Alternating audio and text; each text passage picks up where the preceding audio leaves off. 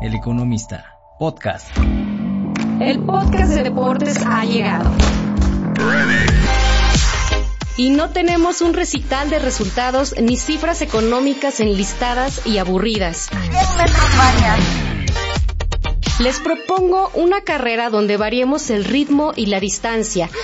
Un rato de charla deportiva que sea flexible en enfoques y podamos saltar los obstáculos de la mano con especialistas, atletas, estadísticas y colegas. Les presento 100 metros vallas con Marisol Rojas. Bienvenidos al episodio de 100 metros vallas. Soy Marisol Rojas y es un gusto estar con ustedes para poner en la mesa algunos temas que sé que les va a interesar mucho porque estamos justamente en agosto y es la fiebre del maratón próximamente, el último domingo de este mes. Pero previo a esto se han corrido ya varios medios maratones. El, más importante es el de la Ciudad de México, em, que está certificado por la World Athletics. Y hay otros que, em, otras organizaciones que también hacen sus carreras de 21 kilómetros, em, como el Maratón del Día del Padre, que se ha vuelto muy tradicional en, en la Ciudad de México, pero seguramente si ustedes viven en otro lado de la República, conozcan organizaciones que se dedican a poner este tipo de eventos al, a la mano del público. Y hoy tenemos una carta muy fuerte y les presento a Jesús Nava Águila. Él es el ganador del Maratón de la Ciudad de México 2023 y ahorita les cuento que tiene una decena de medallas y reconocimientos que, para empezar, él me dijo que eran algunos de los sobresalientes eh, logros, pero estoy segura que hay más de lo que de lo que él ha conseguido.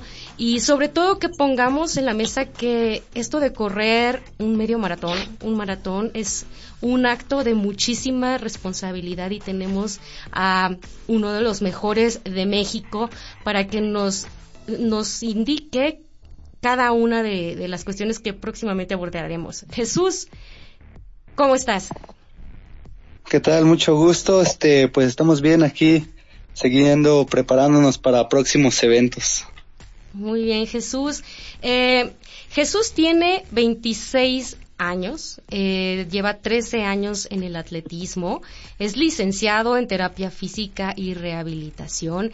Él empezó a, a ganar medallas de alto perfil desde el 2014, que el primer registro es la medalla de bronce en la Olimpiada Nacional 2014. Y de ahí a la fecha ha ganado medallas de plata como en campeonatos nacionales, eh, ha estado en campeonatos panamericanos de campo traviesa en el extranjero como Colombia, eh, ha ganado eh, el Mundial de Carreras de Montaña Andorra Europa 2018, oro en Olimpiada Nacional 2019, bronce en Campeonato Nacional de Cross, cross Country.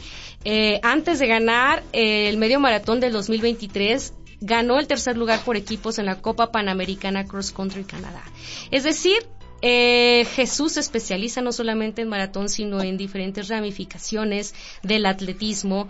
Y principalmente quiero preguntarte, Jesús, eh, ¿qué opinas de todo lo que ha sido tu carrera hasta el momento? ¿Tú te sientes eh, que todavía te gustaría alcanzar más metas, sientes que lo que has conseguido ha sido muy bueno de acuerdo a tu desarrollo, ¿qué diagnóstico eh, y autoevaluación harías de tu trayectoria?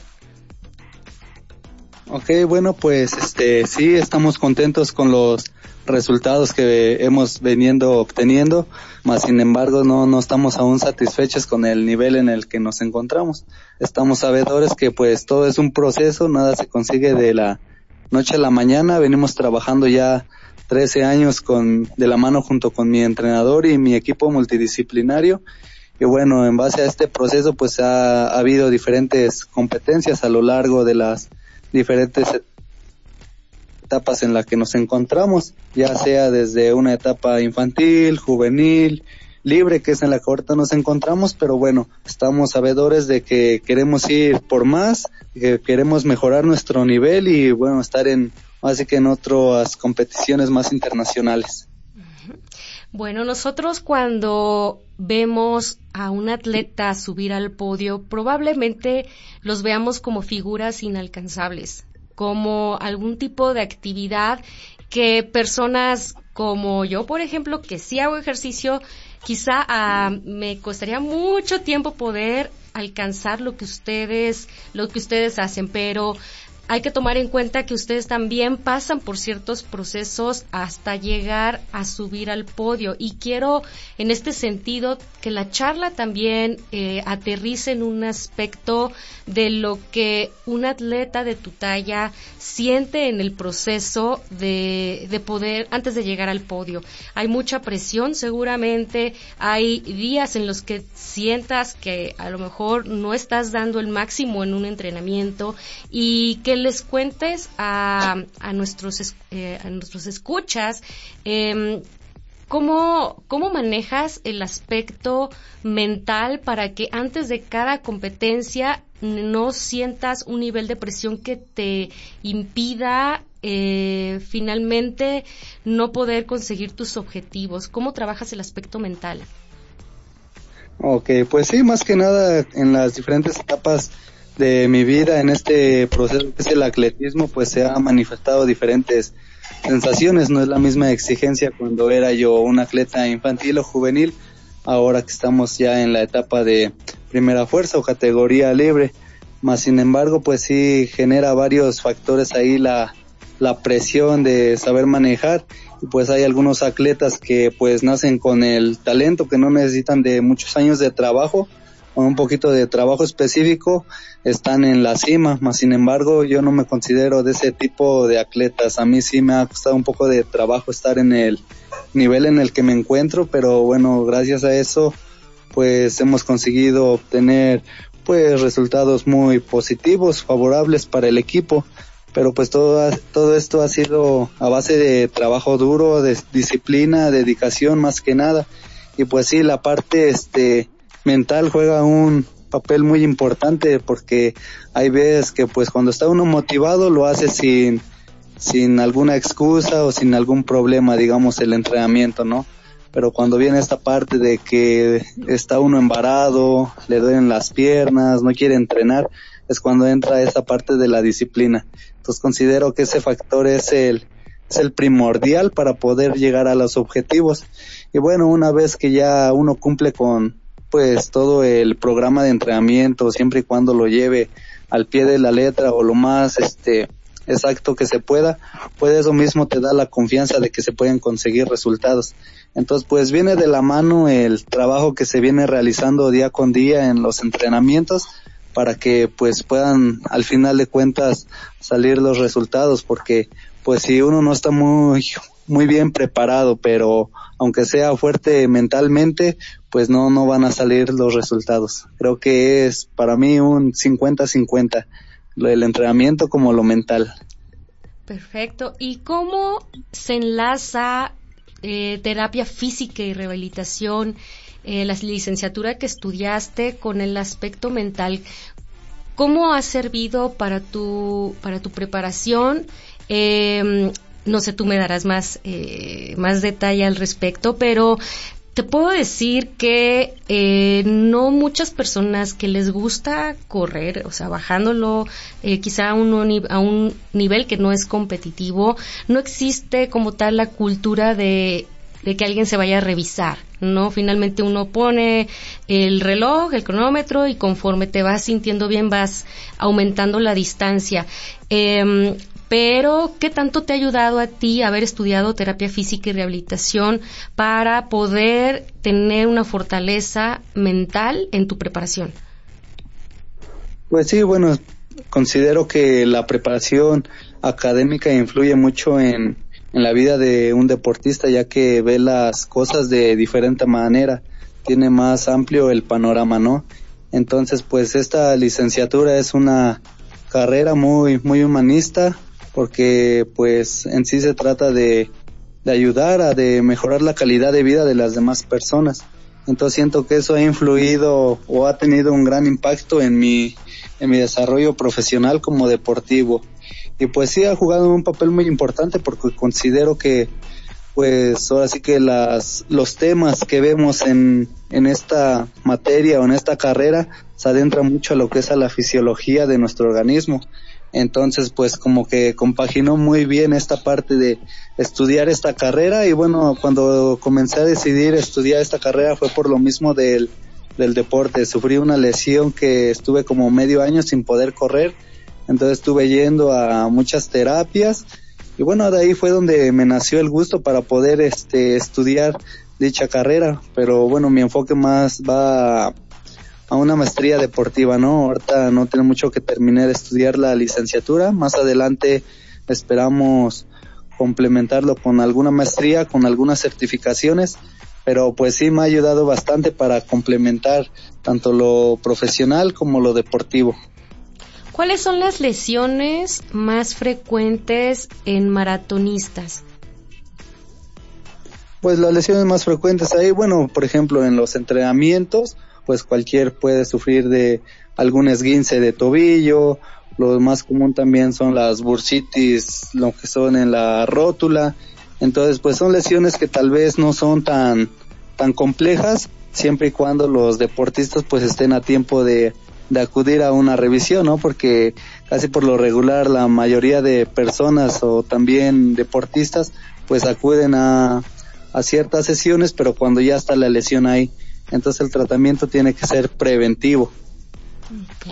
Y bueno, relacionando todavía el aspecto mental con el físico, eh, mencionabas al principio que muchas veces eh, te despiertas y dices, me duele el cuerpo del entrenamiento de toda la semana y pensamos que a lo mejor ustedes no sufren nada, o sea que ya tienen el don de salir y tener la fortaleza de correr largas distancias y durante más de una hora y digamos que no no pasan por ninguna ninguna cuestión que, que les afecte, pero eh, ¿cómo, ¿cómo logras controlar eh, este aspecto de que si te empieza a doler algo durante la competencia, o sea, cómo empiezas a pensar mentalmente que que eso a lo mejor está ocurriendo en tu rodilla o en alguna parte de tu cuerpo, pero que tú tienes que seguir corriendo a cierto ritmo y que no te nuble el dolor o no te nuble eh, una idea fatalista de que si de que si sigues corriendo a ese ritmo te lo puede empeorar. ¿Qué piensa Jesús Nava cuando le llega a ocurrir este tipo de cosas? Pues sí, hay sucesos que durante ya sea la preparación, los entrenamientos o como usted lo menciona ya en la competencia, se llegan a, a suscitar estos percances, ¿no? Entonces, pues ahí ya no entra tanto el entrenamiento, ahí sí ya juega un papel importante lo que es la mente y bueno, hay que también en algunas ocasiones considerar el riesgo, ¿no? Porque hay algunas lesiones que sí, bueno, uno como atleta pues lo que quiere es llegar a la meta, cruzar en una buena posición, más que nada terminar la competencia, ¿no? Pero también hay que saber un poco distinguir en lo que es como tal un, un dolor temporal a una lesión, porque muchas veces como deportistas lo que queremos es no rendirnos. Entonces muchas veces se agrava esta situación, ¿no? Pero bueno, ahí también me ha ayudado el haber estudiado esta carrera para saber diferenciar cuando es un dolor a un tipo de lesión más grave, ¿no? Entonces, pues cuando es una lesión más grave, pues sí, aunque quiera uno seguir, es mejor parar porque posteriormente vienen unos procesos de recuperación que se alargan. Entonces, pues ahí como que se estanca un poquito la carrera deportiva, ¿no?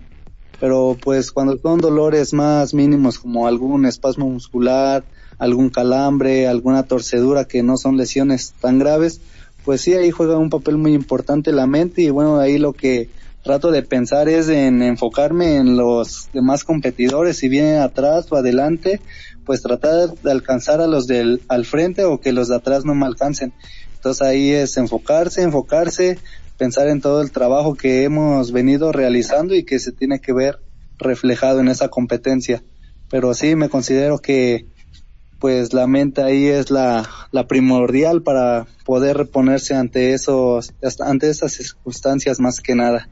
Sí, incluso cosas que pueden ser involuntarias.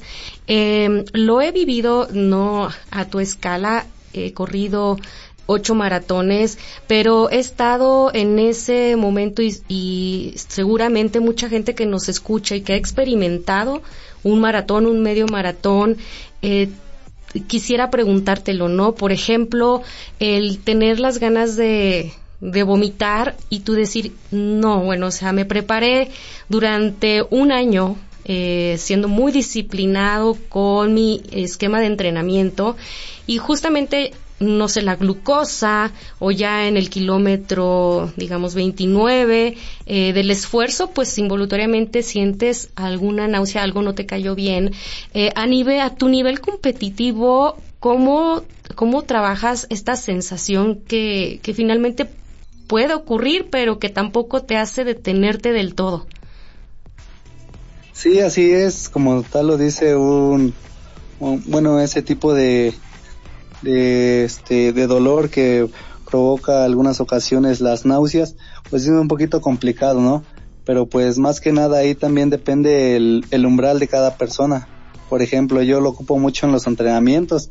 Trato de esforzarme al máximo para sentir esas sensaciones y que en la competencia, digamos, como tal, tal vez no tenerlo dominado, pero más que nada estar adaptado a ese tipo de circunstancias de familiarizarme con ellas, entonces yo en los entrenamientos de intensidad es cuando lo pongo en práctica, porque bueno, siempre viene a mi mente, digo, no, los entrenamientos son más fuertes que en la competencia, en la competencia es, digamos, un poco más sencillo, porque hay cientos de participantes y bueno, ya ahí también entra un poquito el trabajo en equipo, ¿no? Entonces yo para, ahora sí que tratar de abordar esas partes, trato de que en los entrenamientos llegue yo a percibir esas sensaciones para familiarizarme y una vez estando en la competencia sepa yo qué es lo que tengo que hacer.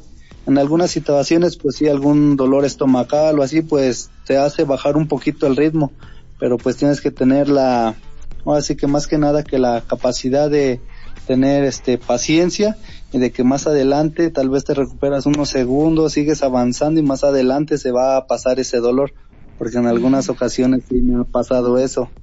Entonces es no, no perder la calma, concentrarse y pues más que nada pensar en todo el trabajo que se ha realizado para estar en esa competencia. Y honestamente, Jesús, de todas las competencias en las que has estado, ¿cuál ha representado el mayor reto de fortaleza mental y qué ocurrió? ¿Qué aprendiste? Ok, ese fue en el Campeonato Mundial de Carreras de Montaña en el año 2018 en Canillo, Andorra, Europa. Fue una competición que fueron 12 kilómetros, pero de puro ascenso. Hay diferentes modalidades, hay ocasiones en las que es como un campo traviesa, que es hacer ese recorrido en ondulaciones. Hay veces que es de ascenso y descenso, 6 kilómetros de subida, 6 kilómetros de bajada. Y la ocasión que me tocó ir a participar ahí fueron los 12 kilómetros, pero de puro ascenso desde que comenzó la competencia hasta que finalizó, este, fueron los 12 kilómetros de pura subida, entonces como tal, pues no se puede manejar, digamos, ritmos rápidos o mucha intensidad, pero sí ahí desde que comienza uno siente que las pantorrillas se queman, que las piernas ya no las quiere levantar uno, entonces esa es la competencia que me ha dejado más, más marcado con esa sensación de, pues de sufrimiento, ¿no? Pero bueno, gracias a ello, este, pues me ha servido para fortalecer algunas debilidades o ya estando en otras competencias que digamos no más sencillas pero que de menor pues ahora sí que consideran una proporción del dolor de menos dolor pues sí me ayudó bastante porque fue una competencia demasiado exigente. Okay. Y mm, ahora que tocas eh, esta competencia que no es como tal el maratón en el asfalto. Cuéntale a, a nuestros oyentes las diferencias de las competencias en las que has estado, porque hay de campo traviesa, carreras de montaña, de cross country, para que ellos puedan entender eh, en qué en qué superficie se hacen, el tiempo que se tiene que hacer de acuerdo a los récords que ustedes como atletas de alto rendimiento deben cumplir. Ok, pues bueno, vamos a comenzar con lo que es en, las pistas. Ahí es eh, un circuito al óvalo en la cual se divide en ocho carriles. Entonces, bueno, las pruebas que se manejan ahí son desde los 100 metros, digamos, en, en pruebas oficiales, ¿no? Desde 100 metros hasta los 10.000 metros que son en pista, que son 10 kilómetros. Entonces, pues hemos tenido participación ahí en lo que son las Olimpiadas Nacionales y Campeonatos Nacionales de Primera Fuerza y categoría Sub-23. Después de eso viene lo que es el campo traviesa, como le llaman aquí en México, en el extranjero cross country, que se considera en, pues más que nada en campos de terracería o empastado, donde tiene diferentes ondulaciones, en el cual en el recorrido comenzamos es plano, después un poco de bajada, subida, plano, y así va, damos lo que son diferentes vueltas, ¿no? Después de ahí viene lo que es este, pues las carreras de montaña, que más que nada se hacen en un lugar donde pues haya colinas, haya obstáculos, haya muchas subidas y bajadas, entonces ahí se realizan este tipo de competiciones. Y por último, pues digamos las más comunes o las que se puede tener a mayor acceso es en las competencias de asfalto que comúnmente hacen muchos eventos comerciales, ya sea en cualquier ciudad en, en los diferentes estados de la República. Y bueno, ahí como tal, dependiendo la, altimetría o el lugar en el estado en el que se encuentre, pues ya va cambiando un poquito la ruta, puede ser plano, un poquito de subida, bajada, subir puentes, bajar, pero por lo regular son en asfalto o un poquito de adoquín. Y bueno, cada, ahora sí que cada disciplina, cada rama maneja diferentes marcas para poder catalogarnos ahí en una posición a ranking nacional, ¿no? Pero pues todo va en base a, a marcas y o tiempos. Ok. Eh, el día del medio maratón, cuando nos acercamos a la zona de preguntas, escuché que comentaste que te quieres especializar en los 21 kilómetros y que al menos en ese momento no tenías eh, proyectado correr los 42 de la Ciudad de México, al menos de la ciudad, pero no sé eh, si en otro estado.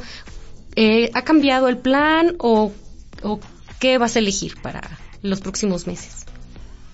Ajá, como tal, este, el año pasado y este nos estuvimos enfocando un poquito más en lo que fueron las pruebas de 10 kilómetros y el medio maratón. Anteriormente ya habíamos corrido también el medio maratón de la Ciudad de México, pero traíamos un trabajo de enfocado a 5000 metros, 10000 metros, que son 5 o 10 kilómetros. Pero aún así decidimos incursionar para ir atacando esa prueba que era el medio maratón como le comentaba ya el año pasado y este nos enfocamos un poquito más a lo que fue ahora sí lo que era de lleno la prueba de 21 kilómetros. Y bueno sí obtenimos obtuvimos resultados más favorables.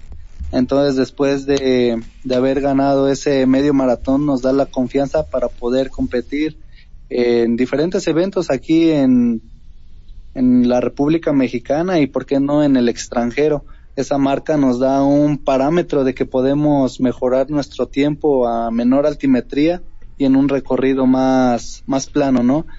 Entonces, posteriormente a ese evento, pues eh, como tal no consideramos el medio el maratón de la Ciudad de México, ya que es este muy poco tiempo para la preparación.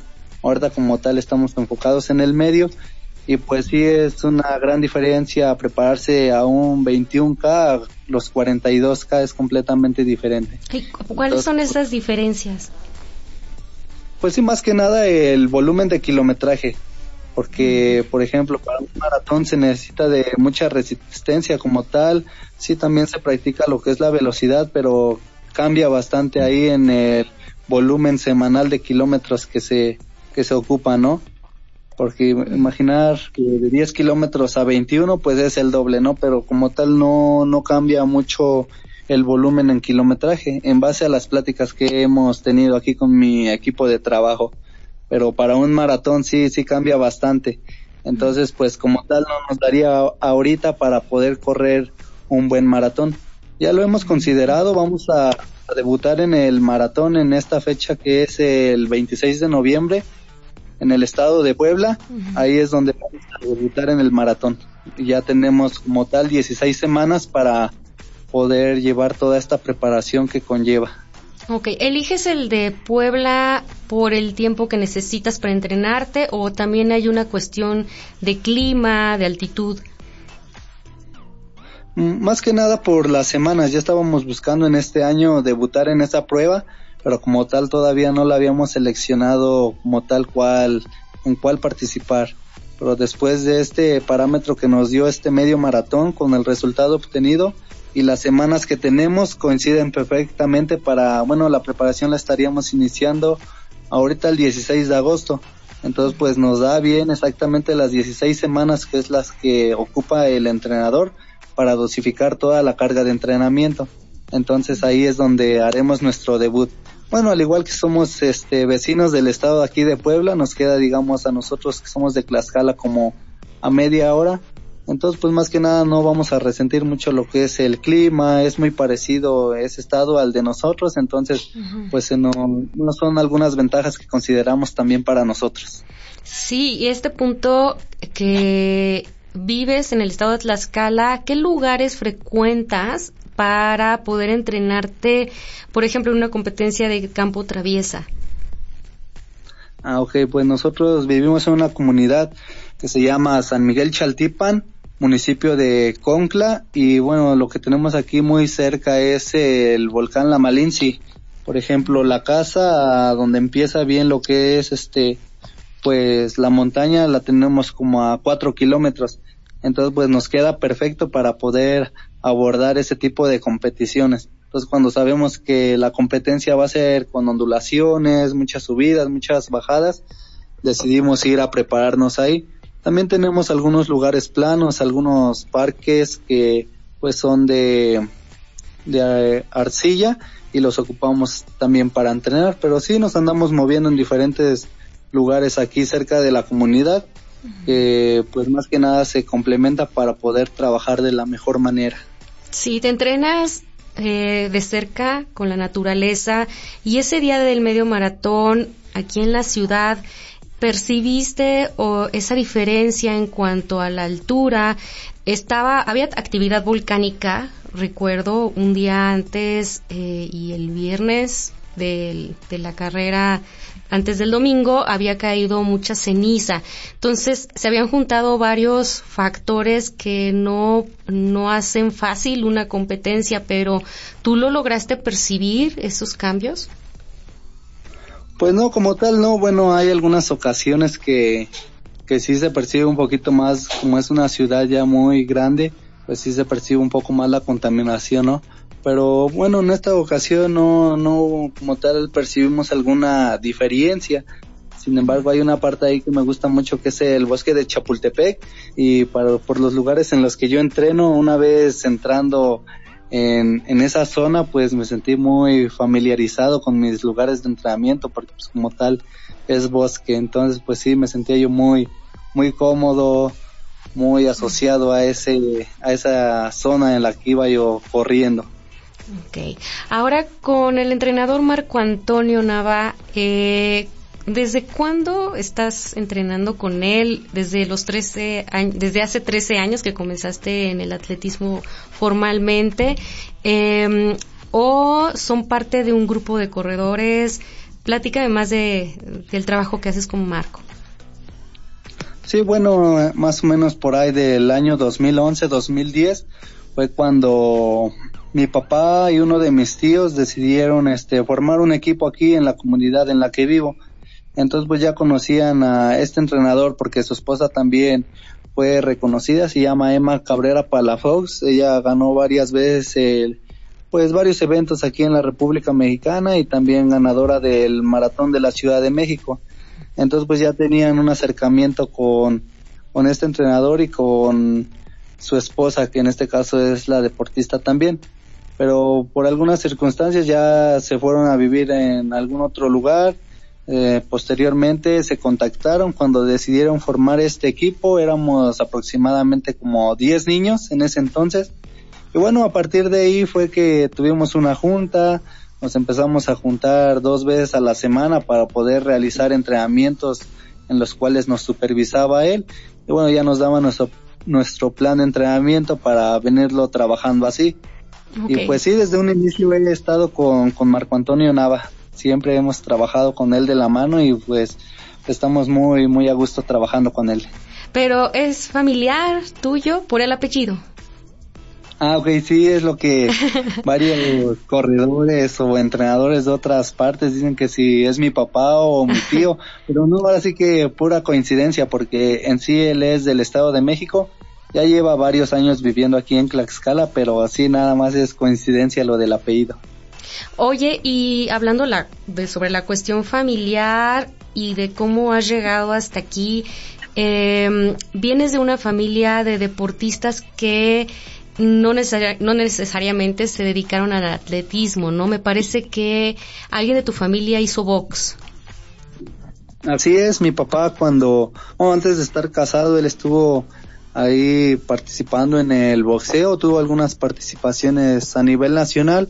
O bueno, posteriormente, este, pues sí se dio cuenta que era un deporte de mucho impacto y que posteriormente traería secuelas. Entonces, pues decide abandonarlo y practicó también el atletismo de una de un nivel competitivo no más que nada como amateur y ya fue cuando este pues decide en esa parte de que pues mis hermanos y algunas otras personas aquí de la comunidad decidieran formar el equipo. ¿Y qué razones eh, te motivaron a elegir el atletismo y ya después perfeccionarlo a carreras de montaña y ahora al maratón? Sí, pues más que nada tengo uno, bueno, en total somos siete hermanos, somos cinco hombres y dos mujeres. Los más grandes ya practicaban esto del el atletismo. Yo en un inicio cuando era niño pues los acompañaba yo, pero yo tenía yo mi bici y ellos iban a entrenar y yo lo seguía yo, porque pues en sí no, no me gustaba a mí correr como tal a mí lo que me gustaba era un poco más el ciclismo y el boxeo, pero como mi papá ya nos había dicho que pues era un deporte de muchos riesgos, pues como tal no, no nos dejó incursionar en eso. Entonces por eso es que mis hermanos más grandes optaron por dedicarse al atletismo y bueno, yo en un inicio pues no me gustaba porque íbamos a las competencias y me inscribían y ya cuando me decían, no, pues ya estás inscrito, ten tu número y vas a participar y pues a mí no me gustaba porque siempre terminaba yo en los lugares de hasta atrás o al último. Entonces pues no, como que no era yo en ese entonces muy competitivo. Sin embargo, la bicicleta sí me gustaba y cuando ellos iban a realizar sus entrenamientos, pues yo lo seguía yo en bici. Ya posteriormente, cuando deciden formar el equipo aquí en la comunidad, dije, bueno, pues vamos a, a intentarlo, ¿no? Bueno, ya decidí ahí, este, pues, entrenar, todo, lo que nos decía el entrenador, pues lo hacía. Yo dije, vamos a echarle ganas y a ver qué sale. Pero sí fui uno de esos atletas que les costó bastante trabajo porque desde el 2010 hasta el 2014 fueron cuatro años de, de mucho trabajo y pues como tal no, no veía yo ningún beneficio, ninguna recompensa. Porque aunque hacía yo todo lo que me decían, llegaba yo a las competencias y pues iba yo mejorando, pero era muy, muy poca la mejora, ¿no? Entonces pues sí como que entra uno en una desesperación de que pues sí va a funcionar, no va a funcionar, no se están viendo los resultados que se esperan. Pero bueno, ya en el 2014 es cuando pues se ve un gran cambio y a partir de ahí pues eso me motivó demasiado para poder seguir preparándome día a día con los entrenamientos, pero sí me costó ahora sí que cuatro años poder eh, estar en competencias nacionales y, e internacionales, porque quiero ¿Ah, preguntarte algo. Has estado eh, compitiendo contra europeos y hay una idea en la que en ciertos deportes se piensa que es difícil competirle a los europeos porque tienen las piernas más largas, tienen más altura y de ahí viene esta pregunta, ¿qué consideras que, que es una ventaja competitiva del biotipo del maratonista mexicano? Sí, pues más que nada las cualidades que tenemos físicas, pues son muy, muy complementarias, ¿no? Vienen muy completas. Nuestro biotipo es muy, muy fuerte, muy resistente, tal vez a nivel como de los kenianos o más que nada de los países africanos, como tal no, ellos son muy, muy delgados. y como tal los mexicanos pues somos un poquito más voluminosos, ¿no? Pero sí nos da esas características de poder soportar, más que nada especializarnos en pruebas que son de fondo y medio fondo, aunque actualmente se ha visto algunos velocistas también ahí, pero sí, más que nada también las características o las, más que nada en las zonas en las que nos encontramos, pues México es muy rico a nivel cultural y más que nada sus pues así que los lugares de entrenamiento se adaptan muy bien para este deporte que es el atletismo. Tenemos muchas zonas para poder entrenar, ya sea a nivel de mayor altitud o poder trabajar intensidad a niveles más bajos. Entonces, pues se complementa muy bien para podernos desarrollarnos de, de muy buena manera. Solo es enfocarnos, echarle ganas y pues más que nada creer en nosotros mismos para poder que podemos llegar a esos niveles y pues competir con los demás países. Y bueno, desde que te iniciaste hasta este año, ¿qué tan caro eh, ha resultado poder mantener esta disciplina en cuanto a lo que tú desembolsas y lo que se ha podido conseguir quizá a través de patrocinios? Sí, bueno, anteriormente hubo un año como en el 2012 al 2015 que tuvimos la oportunidad de trabajar con un proyecto que se llamó Promesas Telmex Telcel. Entonces una vez que íbamos a, bueno, que tuviéramos participación nacional y obtuviéramos alguna medalla, ya sea bronce, plata u oro, o estar en algunos eventos internacionales, ellos como tal ya nos daban una beca económica para cubrir los gastos mensuales, más que nada la alimentación y, y los tenis, porque como tal, tal vez no es un deporte tan caro como el ciclismo, que se necesitan de bicis muy, muy costosas. En sí, en el atletismo, pues más que nada con unos tenis y con las ganas de tener, de salir a entrenar, pues ya está uno del otro lado, ¿no? Bueno, ya más adelante se consideran diferentes factores para estar en un nivel más, más competitivo, pues ya entra ahí lo que es el masajista, la nutrición, el metodólogo, el médico, los análisis de lactato, pero pues eso ya es un poquito más complejo, ¿no? ¿Qué de todo eso corre, corre por tu cuenta? Bueno, actualmente, bueno, ese patrocinio de promesas Telmex Telcel terminó en el 2015 más o menos. Y bueno, ahorita actualmente se estaba otra vez llevando a cabo. Por la pandemia, digamos, estancó otra vez todo ese proceso pero después de ahí también algunos años estuve ahí con una beca por parte del gobierno de Tlaxcala al haber brindado algunas medallas en Olimpiada Nacional. Y actualmente el único respaldo con el que cuento es de una empresa privada que se llama Sánchez Arenas MX. Como tal esta, bueno, yo no me acerqué a ellos, ellos me contactaron a mí, ya me habían visto tener varias participaciones a nivel nacional bueno, se acercaron a mí, ya este, me ofrecieron un apoyo para poder este, seguir preparándome y poder seguir este, pues teniendo participación a nivel nacional e internacional. Después de haber ganado el medio maratón, eh, ¿se acercó algún promotor, alguna marca? No, a la fecha ahorita todavía no. Ahorita nada más estoy trabajando con mi equipo multidisciplinario que ya tenemos bien este definido y con esta empresa privada. Y bueno, ahorita actualmente también se sumó una persona, es el licenciado Ricardo García Portilla, que también este pues ya sumó ahí su granito de arena para poder prepararme bien para lo que es la prueba del maratón. ¿Qué tan difícil eh, es eh, tener apoyos económicos? Porque si bien si no subes al podio y siento, tú me dirás, siento que el atletismo si no te ven en el podio no eres visible, pero realmente hay muchos corredores buenísimos que quizá por alguna circunstancia ese día no dieron el tiempo, pero que traen un trabajo disciplinado muy bien hecho. Em, y, y, bueno, los que logran llegar al podio pueden tener esta visibilidad, pero en tu carrera, ¿qué, qué tan difícil ha sido acercarte a tocar puertas? Sí, ha sido un poco un poco complejo porque como tal este pues sí ya tenemos algunas participaciones, algunos resultados positivos, pero como tal sí es un poco complicado conseguir este esta parte de los apoyos.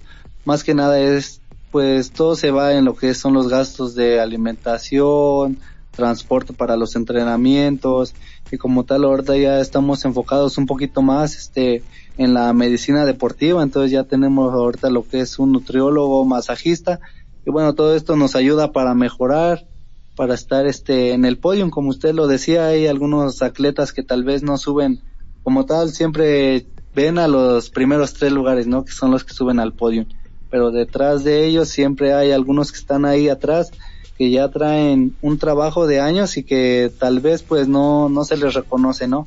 Pero muchas veces tiene que ver esta parte porque hay ocasiones en las que con puro trabajo y con echarle ganas, pues sí llegas a cierto nivel, pero si no tienes ese plus de algún patrocinio, algún apoyo, es donde hay pues está esa, esa pequeña diferencia, ¿no? De estar ahí abajo y dar ese brinco para estar en lo que es ya en la élite nacional o por qué no internacional.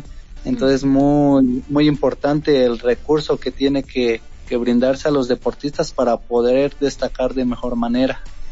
Eh, para darnos una idea de la dimensión de lo que también eh, se necesita para poder eh, destacar y llegar al nivel en el que has llegado, ¿Cuánto cuesta durante un año?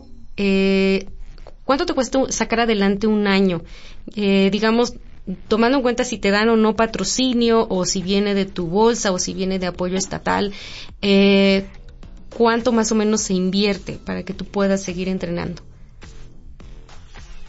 Bueno, como tal, así para sacarlo anualmente, pues es un poco complicado, pero digamos mensualmente, pues más que nada la alimentación ya tiene que ser muy, muy complementaria, ¿no? No nada más es de, de comer lo más sano que se pueda y con eso nos da. Si ya se necesitan de suplementos, de proteínas, carbohidratos, sueros, entonces es un gasto extra que tal vez tenemos que realizar Después de eso vienen también los exámenes médicos que tenemos que estarnos realizando para ver si no hay alguna descompensación, el transbordar de un lugar a otro para poder estar entrenando en diferentes, este, pues más que nada climas o altimetrías. Y bueno, ya de ahí también hay algunos atletas que más, digamos, más con más patrocinio, más enfocados que ya les hacen pruebas de esfuerzo, que esas pruebas de esfuerzo pues sí son son muy caras o pruebas de lactato, ¿no? Entonces pues ya los tienen mejor controlados, pero sí es un gasto pues un poco un poco grande, pero bueno, como nos gusta y también tenemos participación en eventos comerciales, entonces pues de ahí ya obtenemos una recompensa como tal, es una inversión. Lo vas a invertir, pero pues sabes que si te enfocas, lo haces bien, posteriormente va a venir una recompensa, ¿no? Pero sí es grande el gasto que se realiza para, para poder competir así en, a nivel nacional. ¿En, en qué lugar del mundo eh, existe un modelo eh, de negocio que reconozca el trabajo de los de los maratonistas o de los que hacen competencias de cross country. Digamos que aquí es eh, y no, no solamente en, atletismo lo vemos en natación en otras disciplinas que eh, lo que nos ha dicho el deporte en México es difícil acceder al, a los recursos económicos. ¿Existe en algún país del mundo eh, una ayuda en la que sí se les reconozca y que no necesariamente necesites llegar al podio para obtener eh, apoyo?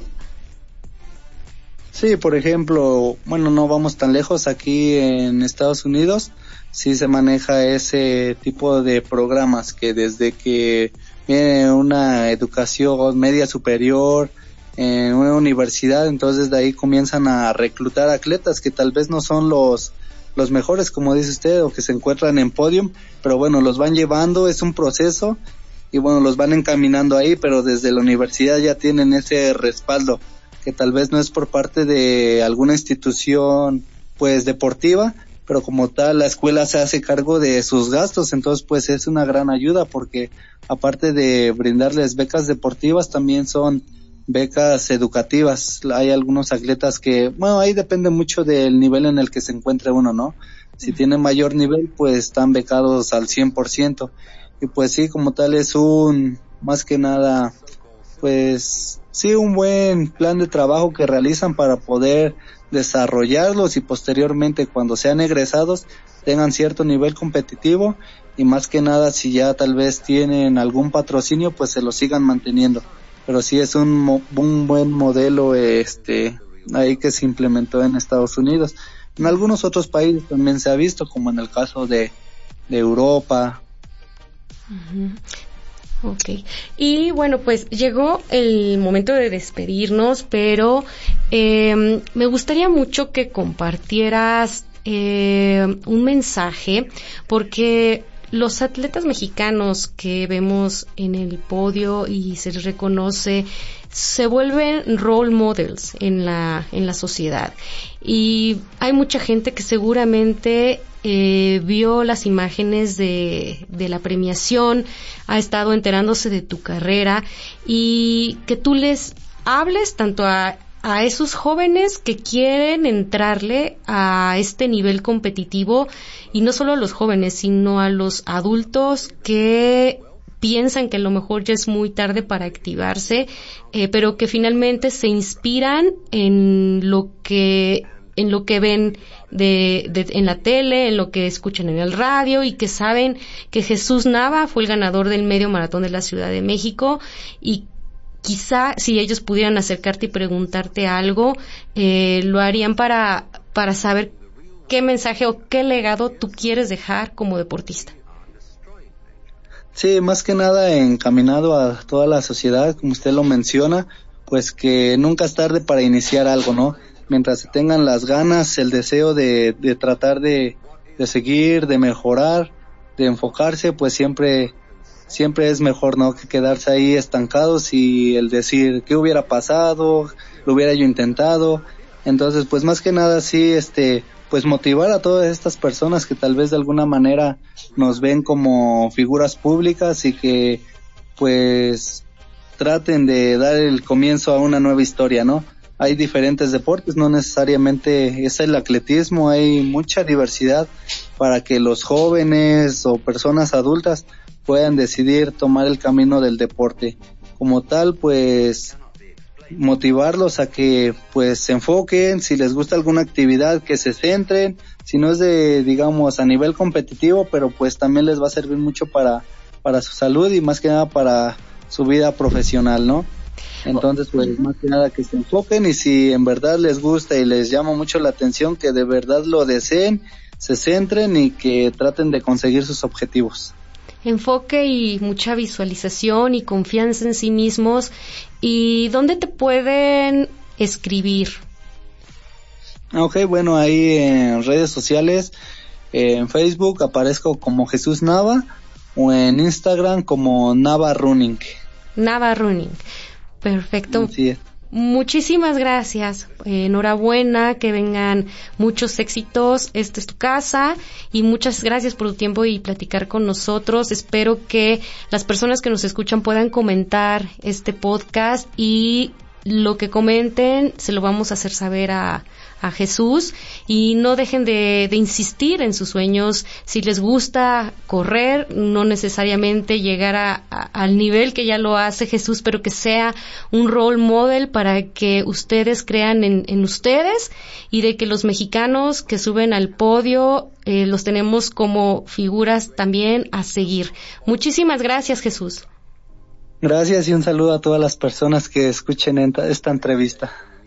Gracias. Esto fue 100 metros vallas y nos escuchamos en el próximo episodio. 100 metros vallas con Marisol Rojas. El economista. Podcast.